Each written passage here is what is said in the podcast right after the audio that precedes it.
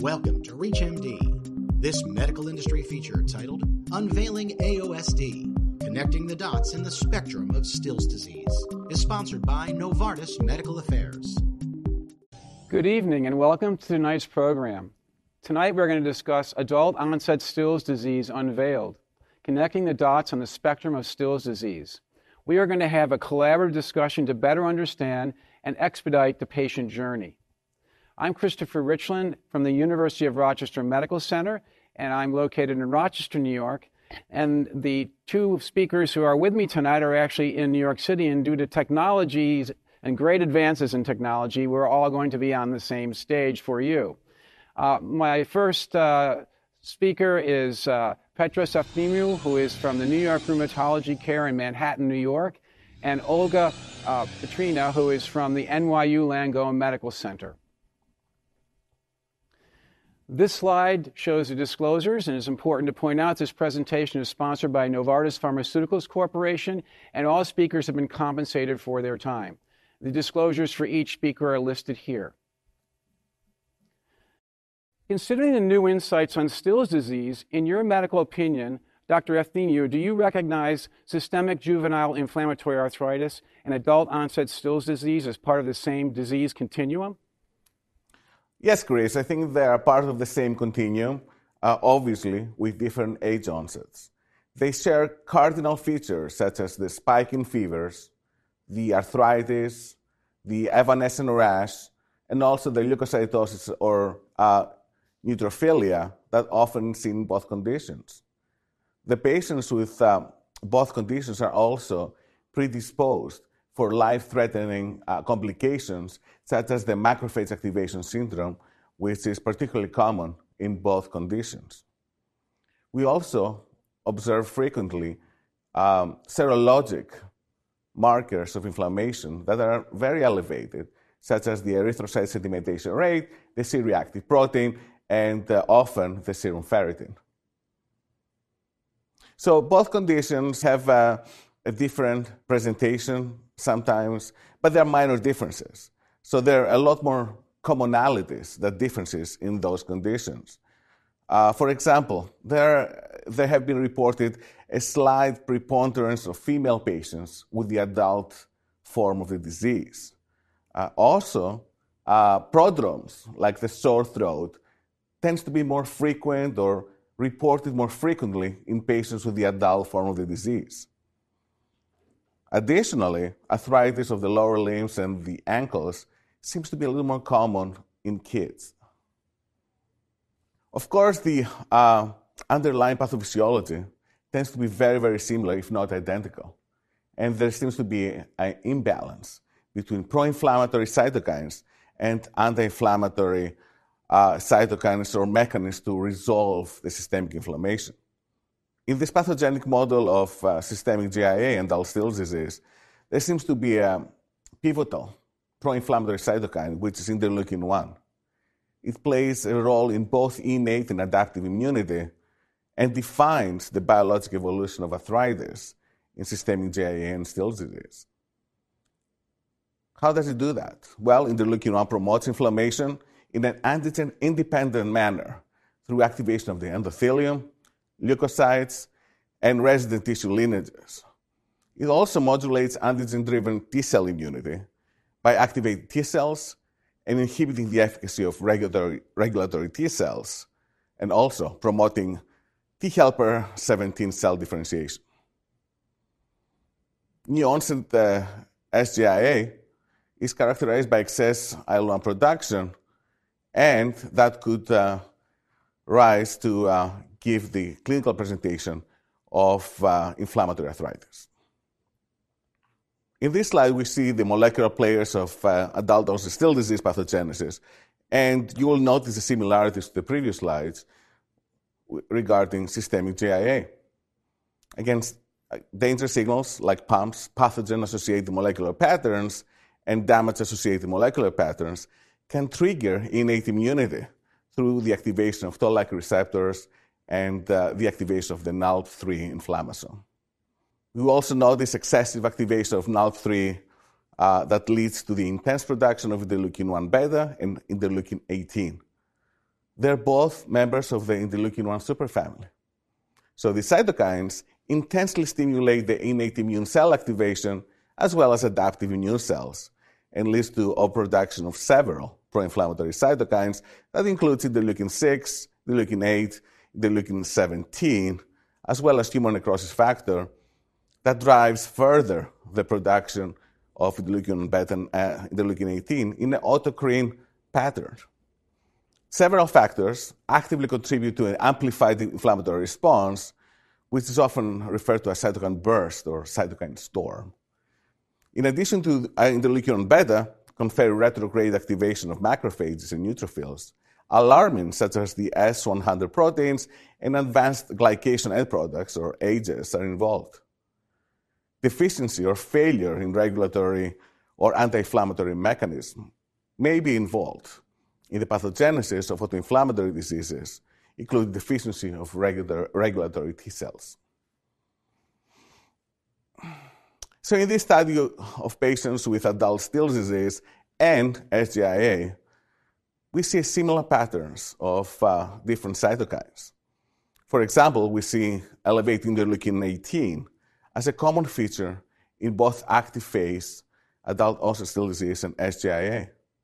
We also notice significant increases in uh, serum neopterin, interleukin 18, soluble tumor necrosis factor receptor type 1, and also soluble tumor necrosis factor type 2 that were observed both in the macrophage activation syndrome phases of both diseases. Interleukin 18 remained elevated during the inactive phases of both diseases, whereas other cytokines that were elevated during the active phases normalized once patients achieved clinical remission. When it comes to clinical features in patients with systemic JIA and adult onset Still disease, results from the retrospective medical record study of adult and pediatric patients showed certain differences and similarities in the presentation of the disease clinically. Uh, for adult patients, the frequency of fever, skin rash, myalgia, weight loss, and sore throat were significantly higher when compared to patients with juvenile onset disease. When it comes to the significant differences in patterns of the fever, skin rash, or localization of the rash, there was no difference between the groups. Results from the retrospective medical record study of adult and pediatric patients with Still disease identified certain similarities and differences in laboratory features of the patients. Liver dysfunction, as well as neutrophilia, were more common for adult patients. Also, on comparison of the bone marrow, higher rate of granulocytic hyperplasia and hypercellularity of the bone marrow were typical for patients with adult onset Still's disease there is no differences observed in radiological findings between the two groups.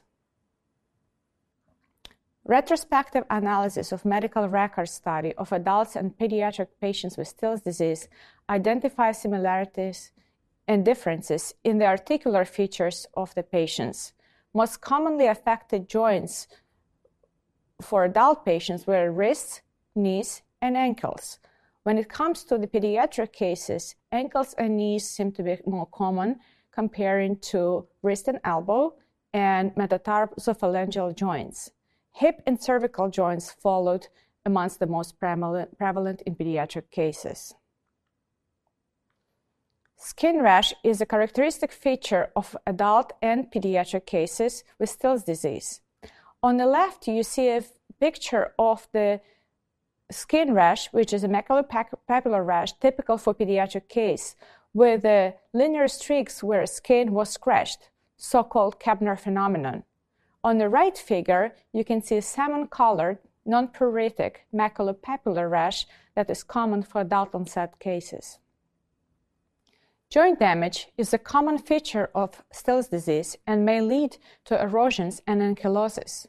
Left image shows an x-ray of a 15-year-old girl with systemic juvenile idiopathic arthritis experiencing rapid progression of joint space loss, erosions, and subsequent ankylosis of both wrists despite the treatment received. On the right, you see an image of an X-ray of patients with adult onset, onset Still's disease with a distinctive pattern of intercarpal and carpometacarpal joint space narrowing that can lead to ankylosis. What I often observe in my practice is that patients who get diagnosed earlier in life tend to have more progressive and aggressive debilitating disease with more evidence of erosions and ankylosis going forward despite the treatments they receive. I'm wondering if Petros, you share the same experience with your uh, patients where older patients tend to have milder disease if their onset is later in life. Thank you, Olga. Uh, indeed, my experience is uh, very similar to yours. And uh, again, I notice all the time that uh, there can be a delay in the diagnosis of adult Still's disease, where our friends, the pediatric rheumatologists, are very good and very fast in making the diagnosis of SJIA. The reason I'm saying this is because uh, if we wait too long, then we're going to notice the complications. That could be irreversible joint damage and wrist ankylosis. It could be the um, ever feared and life threatening macrophage activation syndrome. So I believe that making the diagnosis of SJIA and AOSD is an urgency. It's a medical urgency. And the faster we make the diagnosis, the better outcome the patients will have. One thing I always uh, say to my uh, colleagues is that the arbitrary age of 16 is uh, something that uh, is a little bit artificial. Because if the patient has the first manifestation of symptoms at the age of 16 or older, then we call it AOSD. While if the patient had uh, earlier uh, onset of uh, symptoms before the age of 16, we call it SJIA. It's uh, common that uh, we'll ask the patient, and sometimes the patient's family, about uh, childhood illnesses or childhood um, hospitalizations with fever or an unknown infection because that can often help us make the uh, accurate diagnosis and distinction. Chris? Yeah, thank you, Petros and Olga, for a great discussion. I was wondering if, uh, Olga, you can share a case of a patient uh, who was diagnosed with AOSD uh, and what were the features that the patient presented with. An example of such case would be a 29 year old Caucasian male software engineer who presented with symptoms that started about two months ago. And the most prominent symptoms in his case were quotidian fever up to 102 Fahrenheit, which typically happen in late afternoon towards the end of the day, uh, associated with erythematous rash covering his torso and thighs. He also experienced painful and swollen wrists, increased level of fatigue, and enlarged lymph nodes on his neck. While bi- when bi- biopsy of the lymph node was performed, it showed signs of reactive lymphadenopathy. When it comes to his medical history, he has no known prior medical conditions, no childhood illnesses or hospitalizations. He had sore throat for three months prior to current presentation, and his strep throat test was negative at the time of initi- initial presentation. He was given lozenges, several courses, courses of antibiotics, and antihistamines with no resolution of the sore throat. He had unremarkable family history, no recent travels.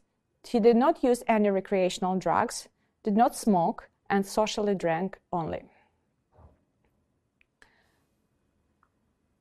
In terms of clinical and laboratory results, his results were notable for elevated sedimentation rate, high CRP levels, leukocytosis, elevated AST and ALT, as well as serum ferritin levels at 12,000. His serum D dimer was high at 1.1. CT angiogram was negative for blood clots, and transthoracic echocardiogram was normal. His autoimmune serologies, such as rheumatoid factor, CCP, ETA 1433, were all negative, as well as ANA panel, SSA, and SSB were normal. On your urinalysis, there is no abnormal findings, as well as blood and urine culture were normal at the time. Thank you, Olga. Petros, what are the criteria to diagnose adult onset Still's disease? Well, Chris, there are several sets of criteria that are validated and can help us uh, classify patients as having adult onset Still's disease. Interestingly, the initial set of criteria described by Dr. Yamaguchi and associates is still the most commonly used set of criteria. It has a sensitivity of 96% and a specificity of 92%. It requires exclusion of uh, infectious, malignant, and uh, autoimmune conditions before it can be applied. So basically, it's a point system. You need to have at least five or more points to make the classification of adult Still's disease. Some of the major criteria used is the fever, has to be more than 39 degrees Celsius, lasting at least a week, arthralgia, lasting at least two weeks, the typical rash that Dr. Petryna showed before, as well as leukocytosis with uh, numbers above 10,000 white blood cells per uh, cubic millimeter. The minor criteria include the sore throat prodrome, lymphadenopathy or splenomegaly, the liver dysfunction, and a negative rheumatoid factor and uh, ANA. There are also the criteria proposed by Dr. Jack Cush and Dr. Bruno Fautrel in Paris that include additionally serologic markers that we previously described. Thank you, Petros. Can you share a case of a patient with adult onset Still's disease who experienced a slow uh, diagnostic journey? Uh, what barriers did you and the patient encounter? Absolutely. It's actually a case that I saw last month in uh, uh September. Uh, so, a very pleasant 19 year old Caucasian female. She's a college student in New Jersey. Both her parents are dentists and we're very concerned about her. The symptoms started 14 months ago, and there was still no diagnosis made. There was repeated focus in uh, ruling out Lyme disease, which is prevalent in New Jersey. But her presentation was very suspicious for adult Still's disease. She had quotidian fevers, more than 102 degrees Fahrenheit. She had erythematous rash covering the chest, back, upper shoulders, and upper thighs, painful swollen wrists. I remember her saying that she couldn't type and she was falling behind her college uh, uh, schoolwork. And she was severely fatigued, unable to focus on her studies or do the things she liked to do with her family. Her medical history was unremarkable no childhood illnesses, no hospitalizations, nothing in her family history. She admitted reluctantly to mild alcohol intake. And it's interesting that over the last 14 months, she received several courses of antibiotics, both oral and intravenous in the, the hospital, because her physician was convinced that it was a difficult to diagnose Lyme disease. However, all tests for Lyme came back negative. Her laboratory markers were quite telling of systemic inflammation. She had a high SED rate, high C-reactive protein, white cell count of 13,000, elevated transaminases, serum ferritin of 9,000, and also a high D-dimer of 0.9 micrograms per ml. All her autoimmune tests, including rheumatoid factor, ANA, CCP, were negative, and the initial workup showed no evidence of mononucleosis. Of course, she underwent a very extensive infectious workup that was negative for Lyme, Lyme, Babesia, Ehrlichia, and her blood cultures were unremarkable, as well as urine urinalysis. What was um, quite uh, disheartening was her X-ray, X-ray of the hearts and the wrist, that showed advanced disease. I'm showing here in the X-ray the ankylosing that start happening in her wrist, with the periarticular osteopenia, the loss of uh, uh, bone lines, and severe arthritis. So, unfortunately for this young lady, the damage was done, and that's irreparable.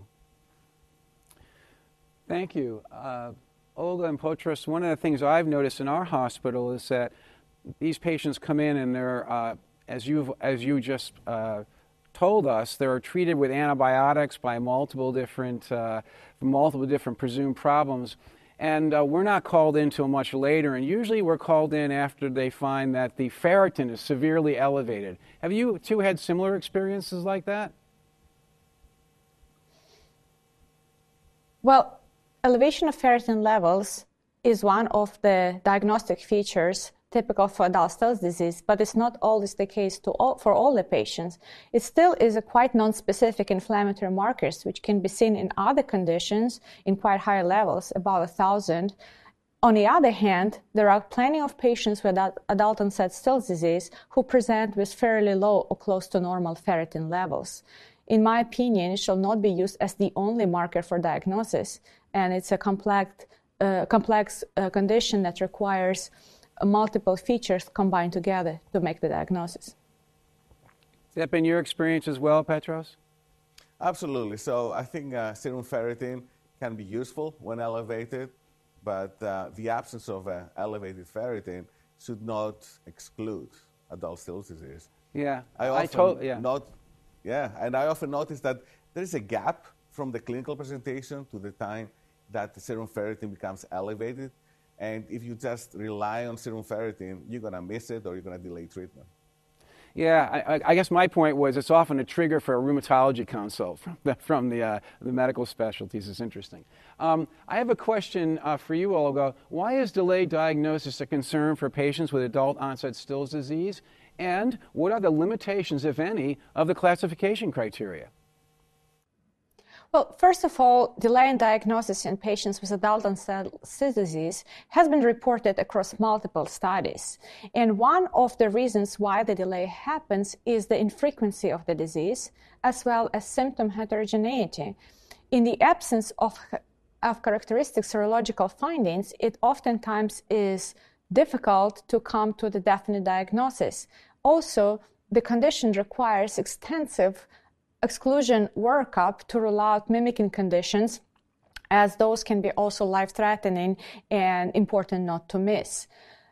In patients with articular manifestations, a challenge presents when the arthritis presents early on with no evident erosions or ankylosis. And without an ultrasound techniques with simple x-ray, it's often difficult to diagnose inflammatory arthritis. A limitation of the classification criteria comes from the fact that it is based on the retrospective data and they are not compared to a control group. That leads to a significant delay in diagnosis in patients with different types of presentation of AOSD. On average, reported delay in diagnosis is about three to four months, but it can vary significantly based on what type of manifestation they present with. For example, patients with monocyclic disease can have a delay up to 12 months, while patients with a chronic or polycyclic disease can be delayed in their diagnosis up to 20 years on average. Thank you. Petros, what is the proposed diagnostic approach for adult onset Still's disease? What strategies do you recommend to raise the index of suspicion and shorten the path of diagnosis of patients with adult onset Still's disease? Absolutely, Chris. So um, I think it makes sense, obviously, to think about it and suspect it, but there is a process. And uh, uh, of course, we have to go to a differential diagnosis uh, and think about adult Still's disease, but we shouldn't forget that we should exclude infectious, autoimmune, and uh, malignant etiologies before we make the diagnosis. So this is what entails the extensive workup. Uh, but thinking about Still's disease and involving other specialties uh, often leads to a prompt diagnosis and treatment. I think what's also quite helpful is the collaboration between pediatric and adult rheumatologists. Our friends, the pediatric rheumatologists, have extensive experience treating systemic JIA it can often help us with the diagnosis and it can also help us transition those patients when they become adults and have chronic uh, Still's disease. So I'm showing here a diagnostic approach uh, that can help uh, the clinician making a diagnosis. So it involves obviously the, the workup, involves exclusion of the other diseases, but there are a number of uh, serologic markers that can help us, for example, confirm the diagnosis and assess its severity. By no means there are diagnostic tests, but in conjunction with a clinical picture, they can help us make the diagnosis. Frequently, people call, talk about the Still's triad, which is uh, a typical presentation involving a high spike in fever, an evanescent rash, and arthritis. But not all three conditions need to be present at the same time to make the diagnosis. So it's interesting you mentioned that uh, collaborating with our pediatric rheumatology colleagues. I wonder if this is similar to what happened in psoriatic arthritis, where the dermatologists and rheumatologists have started to come together. Do you think this is a kind of disease where we will see some collaboration between the adult and pediatric rheumatology community? Uh, I agree. I think it's a unique opportunity to bring uh, together um, our colleagues, the pediatric colleagues, and the adult rheumatologists that may know a little less about the autoinflammatory disease and systemic JIA. I think this um, continuum should be in everyone's mind, whether they're adult or pediatric rheumatologist, and uh, bringing our minds together will definitely help our patients get uh, diagnosed promptly and be treated adequately. Uh, Petros, can you share a case of a patient who experienced a delay in diagnosis and how this affected their quality of life? Absolutely. I just I presented previously that uh, case of the college student from New Jersey. Remember, 19-year-old uh, girl still had adult Still's disease because the diagnosis was made after the age of 16. That's the criterion uh, for uh, diagnosing adult Still's disease versus SJIA. And uh, if you remember from that case, the symptoms started 14 months ago. So there was valuable time that was lost before making the diagnosis. That led to um, the patient's deterioration of her quality of life, and unfortunately led to the arthritis, the destructive arthritis in her wrist that we cannot undo right now. Had this patient been diagnosed earlier, we could have prevented a lot of the um, damage, but also the deterioration of her quality of life. She wasn't able to keep up with her college uh, homework. Uh, she wasn't able to, um, uh, you know, do her hobbies and uh, spend time with family and friends. And this is 14 months that uh, were actually, you know, wasted. Thank you. Uh, Olga, we've just heard of a, a really terrible complication of disease uh, from Petros' patient. Um, what are the complications of Still's disease impacted by delayed diagnosis and failure to control disease activity? So, Despite the life threatening complications that I mentioned before, macrophage activation syndrome, amyloidosis, and joint erosions, we also need to keep in mind that the disease puts significant burden on patients' life, which leads to a lot of uncertainty around the flare ups, fatigue, physical disability, and inability to participate in their day to day life. That leads to a poor quality of life, inability to uh, perform properly at work or at school, and uh, overall deterioration of patients' social and family life. I think it's important to connect the families with, of patients with local and national arthritis organizations and provide additional resources and support as we often forget about the impact the disease can have on their life. So, in general, early diagnosis and early treatment is the key to better outcomes going forward. We also know that patients who get admitted to the hospital and experience serious complications tend to have longer hospital stay, and the longer the hospital stay, the worse their outcomes are. So the studies of the patient with adult and still, still disease who were admitted to the hospital between 2009 2013 uh, showed that patients on average stayed seven days in the hospital, and patients who died stayed in the hospital for up to 13 days on average, which led to double the amount of money spent on the hospitalization of these patients who obviously experienced more complex and severe complications on average, patients who died in the hospital spent $66,000 during their uh, hospital stay. So, uh, Olga, also to supplement pharmacological interventions, what management strategies do you recommend to your patients to improve their quality of life? So I think what important is in addition to managing this condition with medical treatment is to pay attention to their comorbidities, to their quality of life.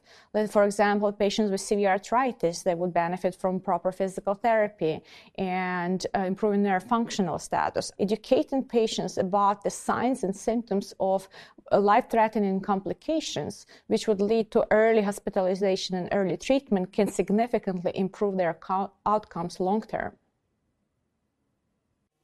Petros and Olga, thank you for a really great discussion tonight about systemic juvenile inflammatory arthritis and adult onset Still's disease.